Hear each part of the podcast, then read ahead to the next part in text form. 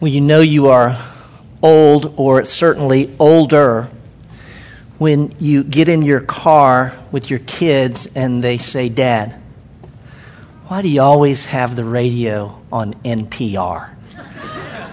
And I say, see, Dennis, you know what I'm talking I know. Uh, I say, it's not always on NPR. You know, I, I, it's on there because, uh, and this is the truth, because you know, sometimes I do listen to NPR and there's a story, they'll tell a story, you know, This American Life or something, you know, some of you listen to this. It's like these stories, these odd, strange stories begin and, and I find myself hooked, you know, into the story. I'm, I'm curious and it keeps, I keep it on. And there are times, absolutely, when I get where I'm going, park.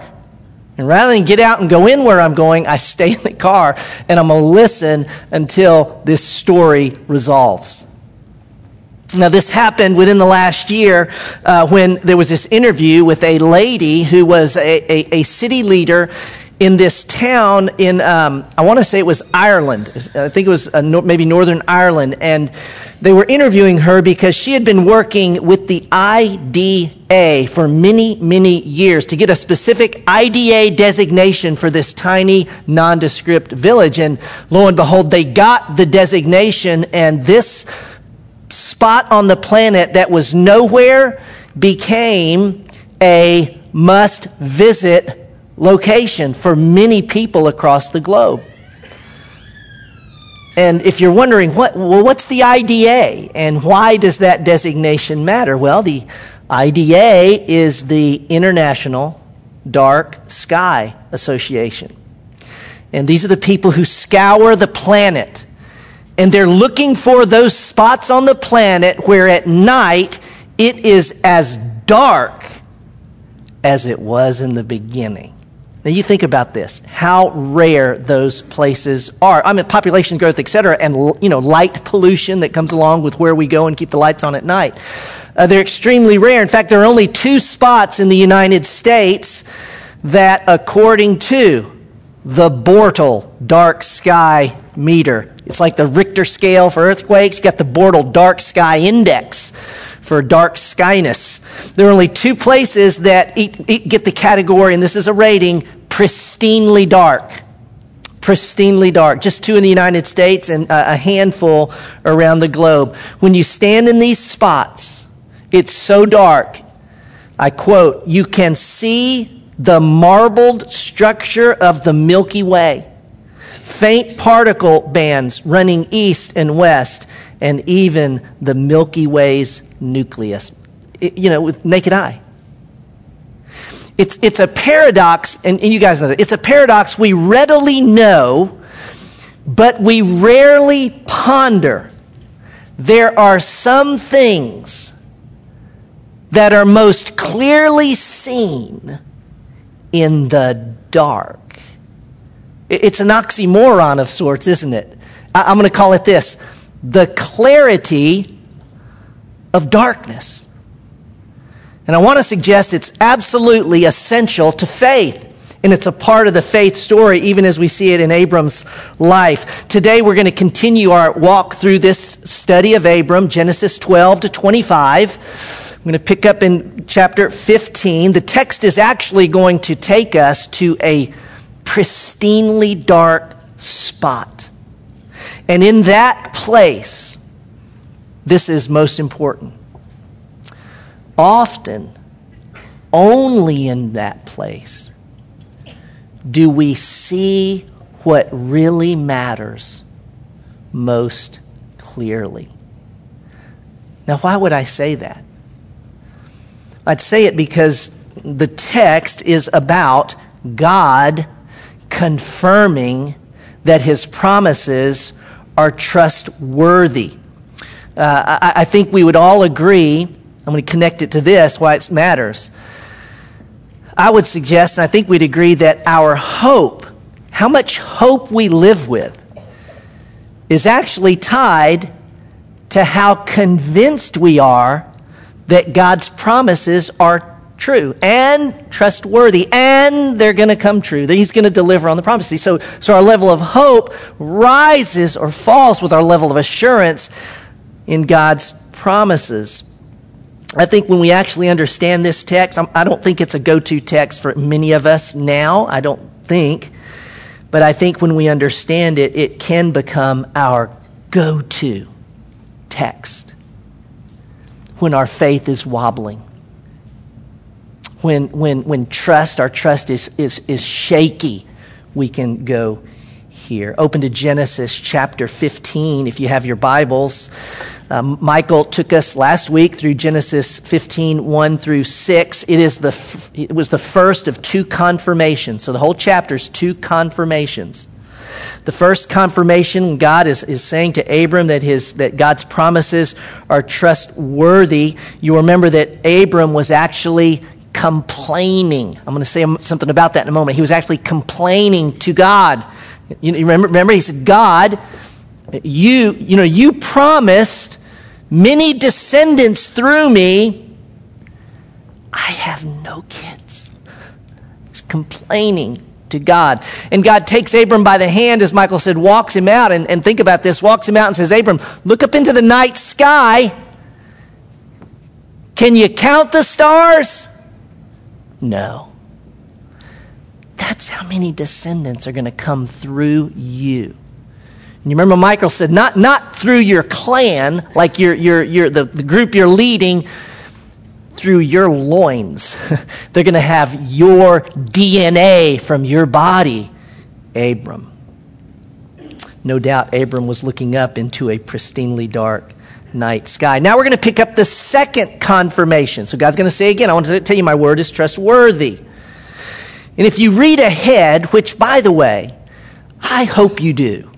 I, mean, you know, you know where you know what we're going to be in all summer until October, Genesis 12 to 25. Read ahead. Read in front of this. And if you if you have, here's what you'll note. What I'm getting ready to read is spooky dark. It's weird. It's terrible. It, it, it is when you read it. If you didn't know better, you, I, I would go, that's a bad dream. And the truth is, mm, it's actually a dream.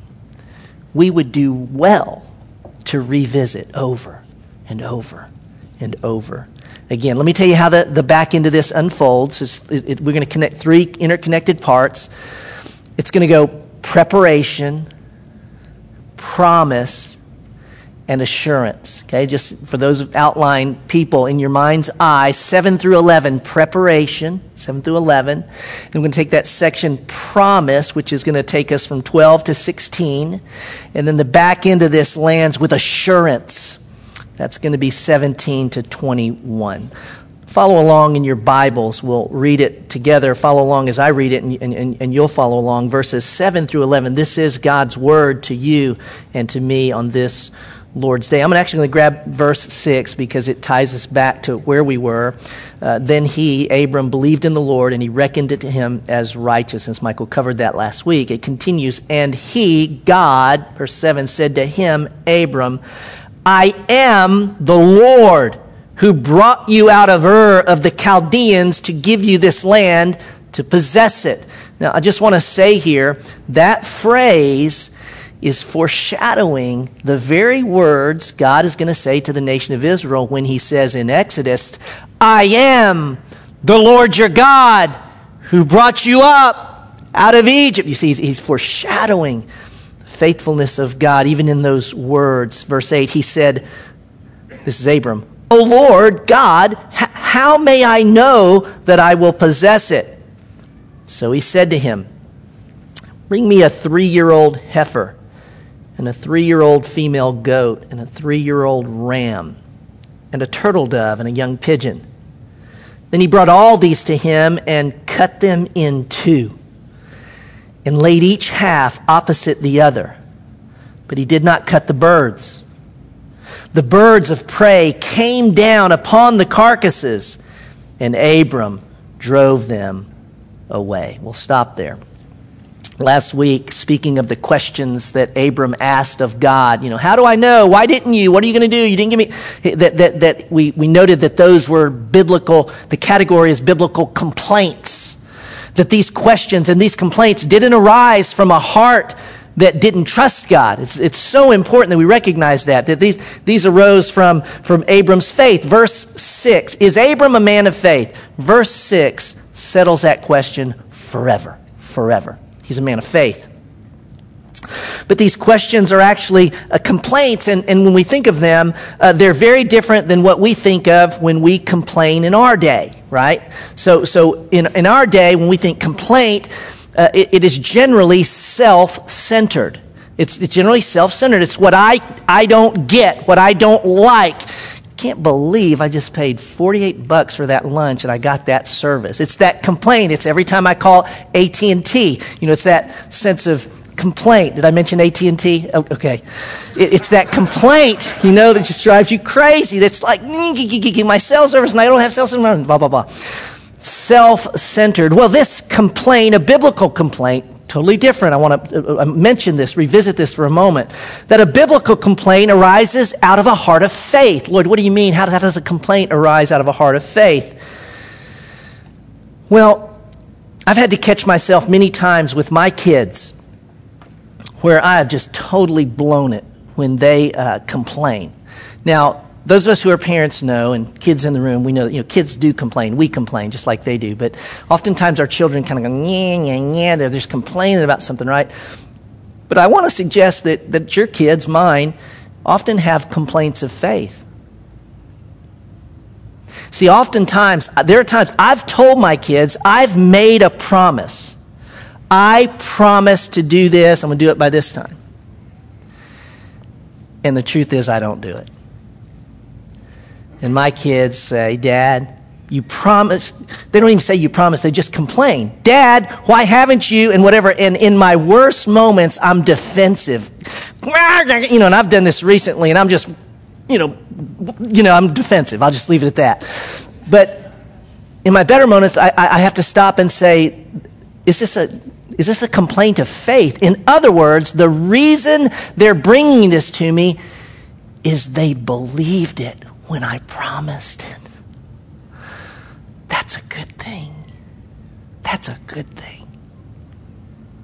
And in this way, maybe we don't complain enough. Why would I say that? Maybe, I'm just suggesting, we don't take God's promises seriously enough. If we did, I think we would voice Abram's complaint. We would voice the complaint of the Psalms. It's okay. God, you promised, help me. God, I, I'm, you promised and I'm struggling. And you see, that's, that's a complaint. Can I say this? Born out of belief in the promise that God clearly delights to answer. Maybe we're not complaining enough. Well, we need to pay close attention here to the question that Abram asked in verse 8. He's not asking, How am I going to get this land? That's not the question, is it? He says, How am I going to know you're giving it and going to give it? How can I know? This is a different question. It's, it is, I think, a theological question, not a practical question. God, how can I know you're going to? I'll, I'll rephrase it. How can I know for sure you'll do what you promise? See, that, that's his question. And then what happens next is whew, utterly foreign, genuinely gruesome. You know, if you're scratching your head, me too, what in the world just happened? Abram clearly knows what he's doing, right? I mean, just clearly goes to it. We don't have God we, we don't have God giving specific instructions, but Abram clearly was intent upon what he did, and it rested in and was rooted in this theological question of assurance. Assurance. How can I know for sure? Well, we're always thinking about when we're teaching, how do we, how do we teach in such a way that you guys remember, you know, you grab it and, and of course there's, there's really no way I can bring a ram, you know, ram heifer up here and cut it in half, right? Yeah, I'm not, trust me. But in a way, in a silly way, I recognize this. I actually am because I actually do have a three year old ram. Probably, maybe not three year old, but I, I, have a ram up here that I'm going to. I'm gonna, I'm gonna, you're gonna see me do to this ram what, what Abram did to those animals. And I just want you in your mind's eye to consider, you guys see over here, I want you in your mind's eye to consider what was involved in what Abram did. Now, again, you know, I'm a deer hunter. I know we got hunters in the room. Curtis is in the room with me this morning. And, and you know, you kill a deer, it's a large animal, 150 pounds, and it's it's gross, you know, clean this deer. Well, he's got three animals that Abram uh, splits in two, even as I'm going to split this, this ram in two. And as he did, I want you to think about what was happening to him and to the animal. Number one, uh, this animal is dead. Uh, that yes, the guts are falling out of this animal as Abram splits splits it, getting to his head. Could you imagine that even as I'm just, you know, I'm using scissors on this toy ram, but what kind of implements he had to use to break through the skull? Crack the brain. It's all split this thing in half. As he goes through it, you know, he says it says that he had to, to beat off the, the, the, the, the buzzards because when you, this type of work takes a while. We got three animals he's doing this to hours most of the day. Uh, I want you to remember that this climate is arid. It's very hot, which means bugs, uh, uh, bees, uh, as it happens with Abram, buzzards are coming down on this animal. I assure you, his arms, his feet, his body were just covered in blood. And he lays that animal in such a way you know, that the legs are this way, and the blood and the guts are just exposed. He does the heifer, the ram, the goat. You can imagine he's working on the goat and he's several yards at least, right, from the ram, and the buzzard's coming. He's got to go and get the buzzards off this stuff. Then he's got to go back and keep working on the goat and gets it all done until each animal split except the birds, which probably too small maybe to split, so he sets them on each side. But what you have is these split animals and a path, if you will, in the middle that's absolutely blood soaked. It stinks, it smells, it's gruesome, and it is death. This is death. Well, that's the preparation. And as the promise now comes in verses 12 through 16, the darkness descends. So let's read again. Verse 12, continuing. Now, when the sun was going down, a deep sleep fell upon Abram. And behold, terror and great darkness fell upon him. God said to Abram, Know for certain that your descendants will be strangers in a land that is not theirs, where they will be enslaved and oppressed 400 years. But I will also judge the nation whom they will serve, and afterward they will come out with many possessions. As for you, you shall go to your fathers in peace. You will be buried at a good old age. Then in the fourth generation, they, his descendants, will return here to this land, for the iniquity of the Amorite is not yet complete. Here is the promise. Abram, let me promise you something. Uh, your descendants are going to be in captivity, oppressed for 400 years. You're going to die at a good old age.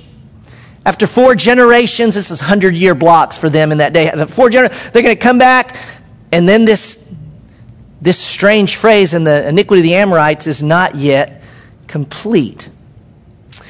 The, the, the iniquity of the Amorite, what is he speaking of? Well, the land that he, God is giving to Abram, we all know there are people living there.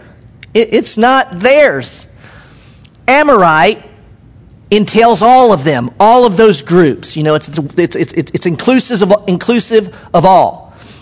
And in, in, in God's timing of redemptive history, their, when it says their iniquity is not yet full, there's a sense to which their wickedness has not reached the point where God moves from patience to judgment. They've got in God's kindness, let's leave it this way, He's giving them time, but they will not repent. They don't repent. They just grow deeper in their wickedness. Think Sodom and Gomorrah. Wickedness reaches a point, boom, they're off. Think of the nation itself. The, the nation itself will go so wicked. What does God do to the nation of Israel? You're out of the land now, see? So there's a time in which this wickedness rises. such that when Israel comes back 400 years later to move those people out of that land, we've got to think biblically. We've got to kind of put political correctness aside, our own thinking aside, and go, this is redemptive history. This is how God is working to bring Messiah to save all. Now, all whom he's called. So, this is not manifest destiny. Have you ever read your Bible? I have read my Bible, reading, going, God, that's not very fair. I mean, those people lived in the land. Why do you, why do you boot them out for your you got to step back and go, this is not manifest destiny like United States coming in and moving off Native Americans. This is not that. This is redemptive history. God says their wickedness has reached a point, they'll be judged. And how does He judge them? In His sovereignty by His own people to move them out of that land. Such that Derek Kidner writes it, I think, so well. When Israel takes that land, it is, quote, an act of justice, not an act of aggression. Okay, so keep, we got to keep that in mind in this story of redemptive history. There is preparation, there is the promise, and then there is the assurance. And the lights go all the way out. Look at verses 17 to 21. It came about when the sun had set that it was very dark. And behold, there appeared a smoking oven and a flaming torch which passed between these pieces. On that day, the Lord made a covenant with Abram, saying, To your descendants I have given this land. And then he describes the scope and the, the people in the land. These are the, quote, Amorites, all these groups in the land. From the river of Egypt as far as the great river, the river Euphrates, the Kenite, and the Kenizzite, and the Cadmonite, and the Hittite and the Perizzite and the Rephaim and the Amorite and the Canaanite and the Girgashite and the Jebusite. Verse 18 explains this bloody mess. You know, so if we're wondering, what was that? On that day, God made a covenant with Abram. That's what that is. The Hebrew word, uh, I don't know how to quite pronounce it, beret, I think, is it's literally God beret. God cut a covenant. That's the idea. God cut a covenant with Abram on that day. Now, when you think covenant, okay, it's actually, this kind of comes the other way, but it, covenant is actually about binding. Okay? It's actually about, it's about being bound. That's the idea of covenant. And the probably the best idea that we have in our day is think contract. It's okay, you know, the start, let's start there. We'll build on it, but start with contract, a binding contract. you know, I'm gonna, hey, I'm gonna, I'm gonna do all this, and I'm gonna, I'm gonna bring this much money on this date, and I'm gonna buy your home for that and sign the contract and, and you, the, the, the, seller says, Well, I'll take care of this. I'm going to do these things on this house, and on this date, uh, I'm going to sell you my home for this amount. And you sign the contract. You see that? We, we, we, we've now, we have two equals, so to speak, have bound themselves by a contract to fulfill obligations. Now, this contract, it would be called a, a bilateral contract because two equals engage and, and, and promise obligations. Everybody with me? A biblical covenant is a contract on steroids. It's above and beyond contract as we think of it. Number one, when God makes a covenant, when God covenants with a person, it's not bilateral, two equals.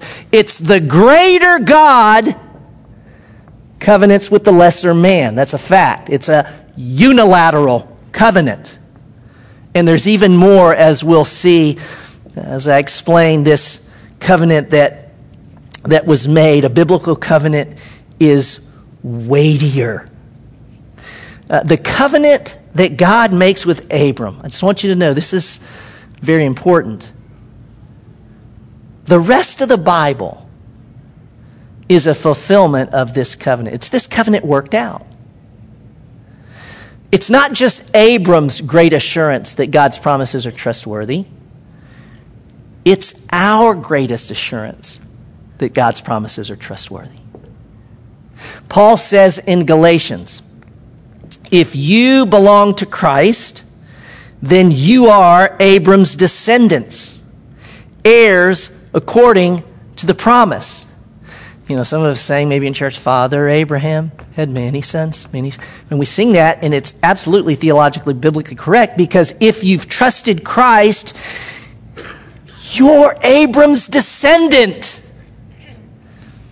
And all, all the promises are ours, you see, in, Ab- in Abram. So the covenant cannot, I can't stress it's important enough. But how is this Abram's greatest assurance, and how is it our greatest assurance? Well, we need to pay attention to what happened when this covenant was cut in the darkness. In those days, when two kings would enter a covenant, let's say, hey, you know what? Let's, let's come together because, you know, I'm killing your people, you're killing my people. We come together and we can have a lot of land, we can have a lot of stuff, we can be very powerful. Let's covenant together. And so two clans, two tribes, two kingdoms would make a covenant. They would literally cut a covenant. What would they do? They would all come together. The leaders of those clans would take animals heifer, goat, ram cut them in half. I mean, Abram did, Abram's doing exactly what they did in that day. Cut them in half. And then the two leaders of those covenants, you see, of those clans, would come and the path of blood and guts. They would walk together, two leaders walk together through that bloody mess, ratifying the covenant. This is like your signature. You ratify it. And in so doing, you are saying to each other, if I don't fulfill my obligation, if I don't fulfill my obligation, such should we be, dead as that animal. If I don't keep my promise, then split me in half take my life. This is the binding nature of the covenant. So when Abram, when God cuts a covenant with Abram, notice verse 17. It came about when the sun had said it was very dark, and behold, there appeared a smoking oven and a flaming torch which passed between the pieces smoking oven, flaming torch. God went between the pieces. Lloyd, how do you know that's God? Well, we, we take our Bible study methods. We say, where does God show up in other places? How does he show himself? A smoke, smoke on Mount Sinai, the flaming bush, the pillar of fire. See, this is symbolic. A, a, a picture of, of God. God Himself goes through that covenant, through those animals to cut the covenant. Now, we, what we got to pay attention to is where was Abram? What was Abram doing when God ratified the covenant? He's asleep. This is an unconditional covenant in which only God passes through. Well, what does that mean? It means God says, Abram, do you want to know how sure this is that I will give you this land? How trust. I will ratify this covenant on my name such should I be if I don't deliver this for you, the land, all my promises. I should be dead. God can never die. Exactly. Exactly. What did Abram bring to the ratification? Nothing.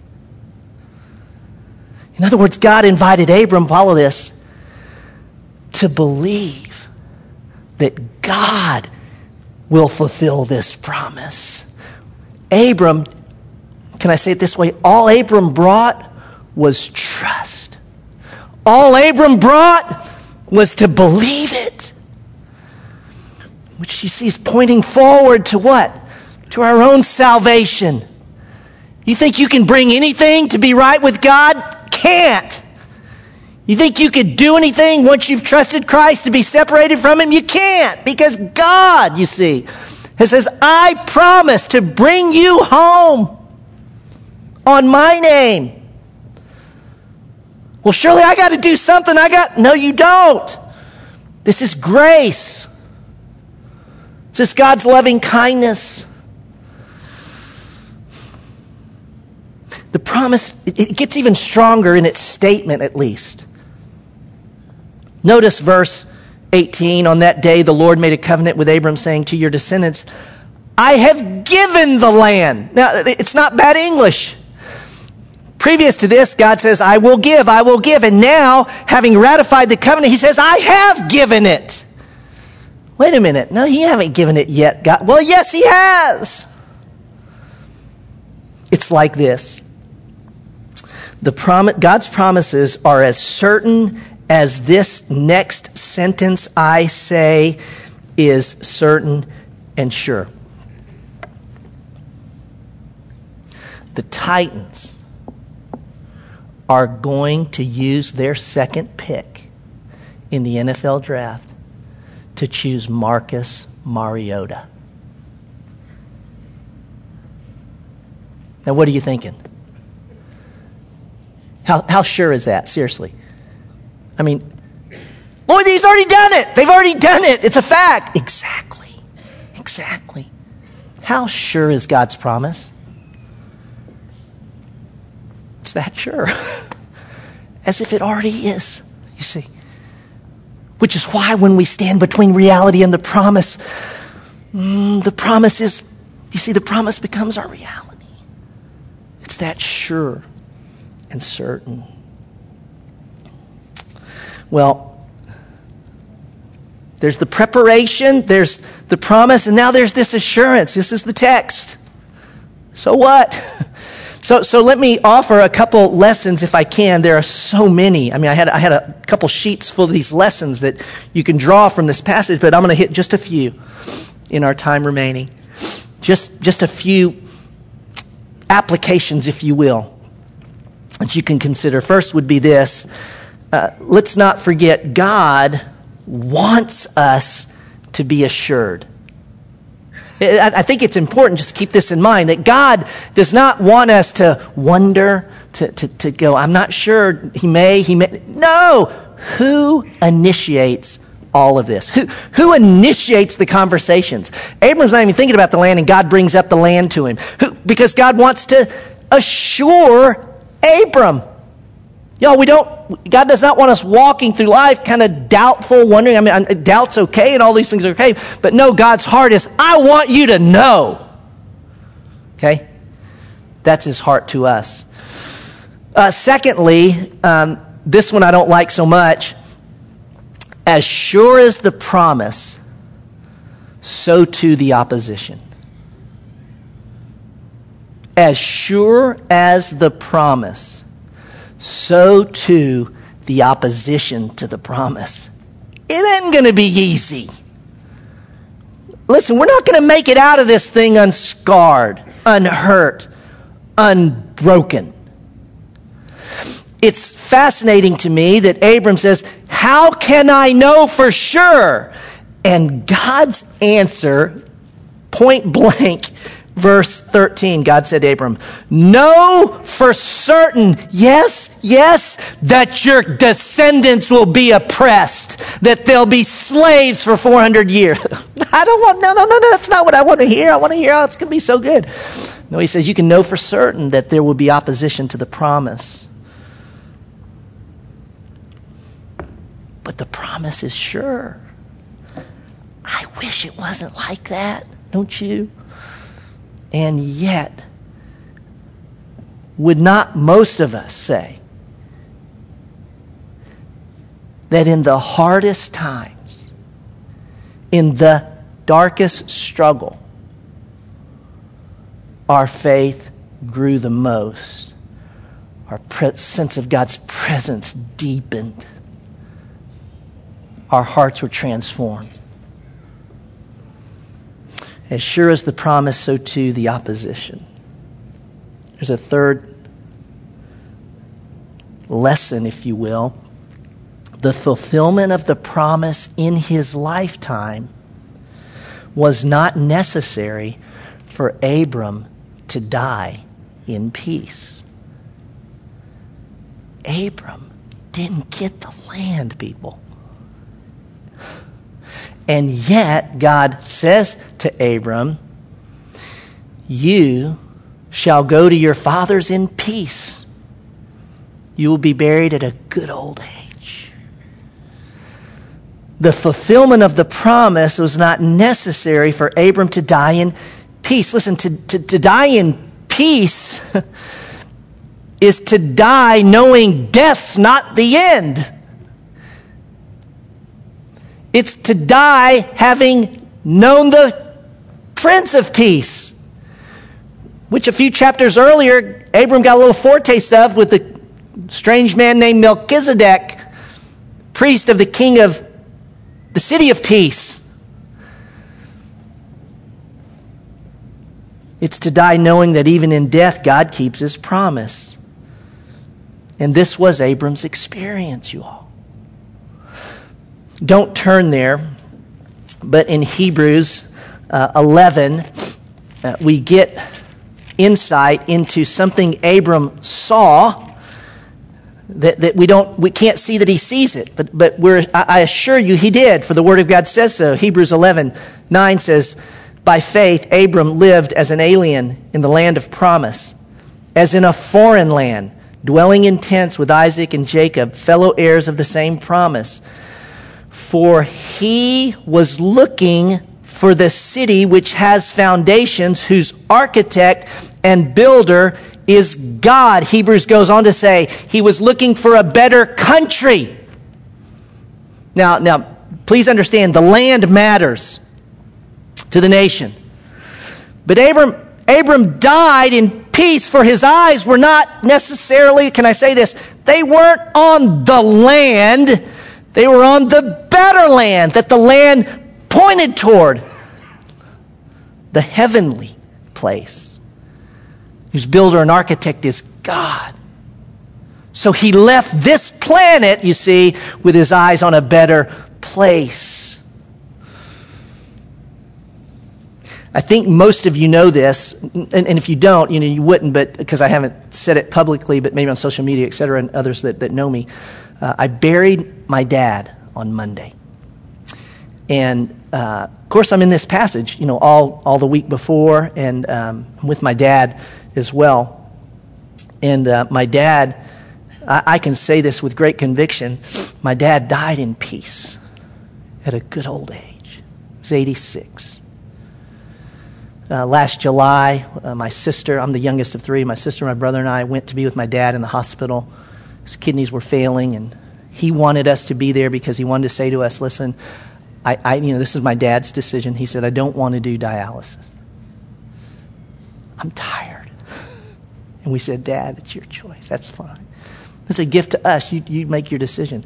And he did. And that was last July, and he, he recovered somewhat. And so he was, you know, good days, bad days at that age. But um, just two weeks ago, he went in the hospital, and this is when they said, um, Mr. Shadrach, this is what we said would happen, and you're there. Dad, do you want to do dialysis? I don't want to do dialysis. Okay, then you need to be under hospice care. He went under hospice care two weeks ago. I went down immediately. Just amazing conversations with my dad. Uh, nothing left unsaid between us siblings, my dad, all those things. Uh, my, my, my, dad passed away. I, I, this is amazing to me, but he literally passed away in my brother's arms. Okay, my brother was holding my dad behind him, laying in bed, his back against the wall, my dad between his legs. And he was holding my dad. And he was whispering in my dad's ears the Lord's Prayer. Because my dad had really grown spiritually over the last year and a half. Just praying in my dad's ear. My sister is in front of my dad, holding his arms, just talking to him. My sister in law is holding the other arm, just speaking to my dad. And my dad breathes his last breath.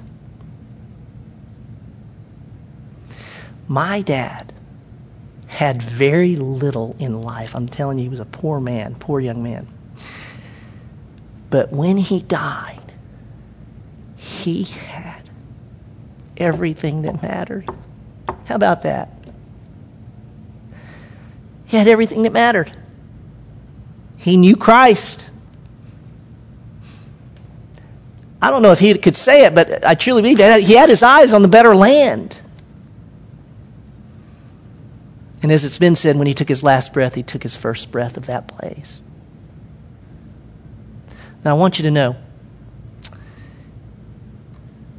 you don't die in peace because you completed your bucket list. Nothing against that, but let me tell you something. Every bucket's got holes. It, it won't, you can complete your bucket list and die with nothing. But you die as Abram, believing the promise. And for you and I, believing the promise of Christ in the person. And you die in peace. The very last lesson I'll offer to us is it's only in the darkness of night that we can see what really matters most. I think the imagery here is not just literal. I think it's metaphoric in this sense that it's only when it's dark that we often see what we need to most clearly. And so I want to end by taking you on a walk I'm going to take you to a pristinely dark place where just maybe you can see the promise more clearly. I'd like the lights to come down. You can fold your Bible up and just sit with me for a moment. And as these lights come down, totally down, you're sitting in this darkness. My invitation to you is to lift your eyes and to look up into a night sky. That is so full of stars it almost looks white. And Abram looked into this night sky, even as we are now.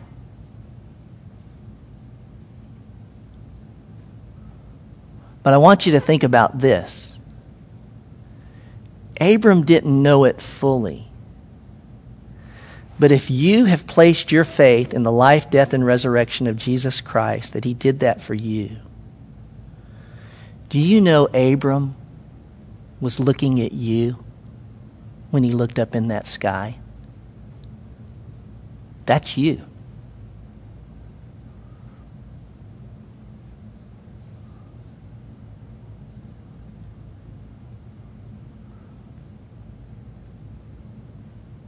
We sit in this room some 3,000 years later because God kept his promise to Abram.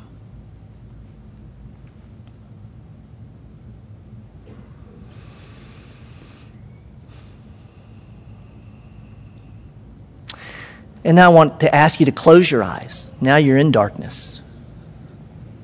And maybe you're reminded of a place you're living right now that's dark, some dark spots in your world. I want to invite you to imagine in your mind's eye, looking in this darkness, I want you to see the smoking oven and the flaming torch pass through those animals.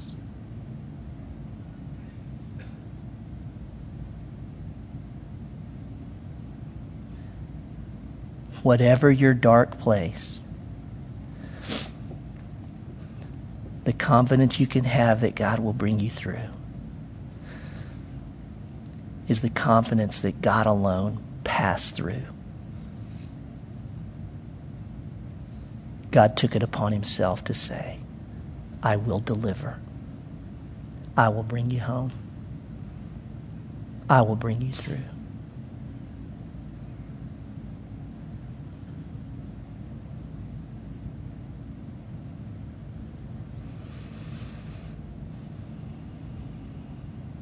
Then finally, in your mind's eye, eyes closed, would you imagine in your darkness the cross of Jesus Christ?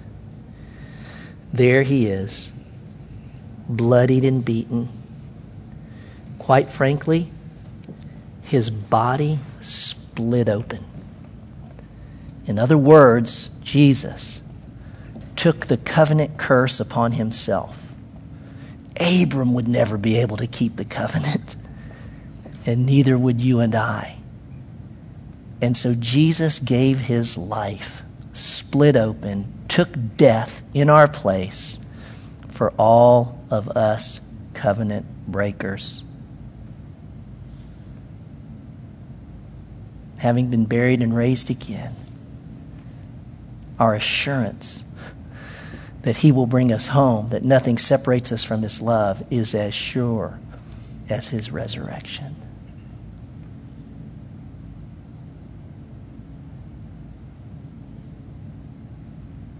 Today, God, deepen our conviction that your word is true and that you are trustworthy. Amen.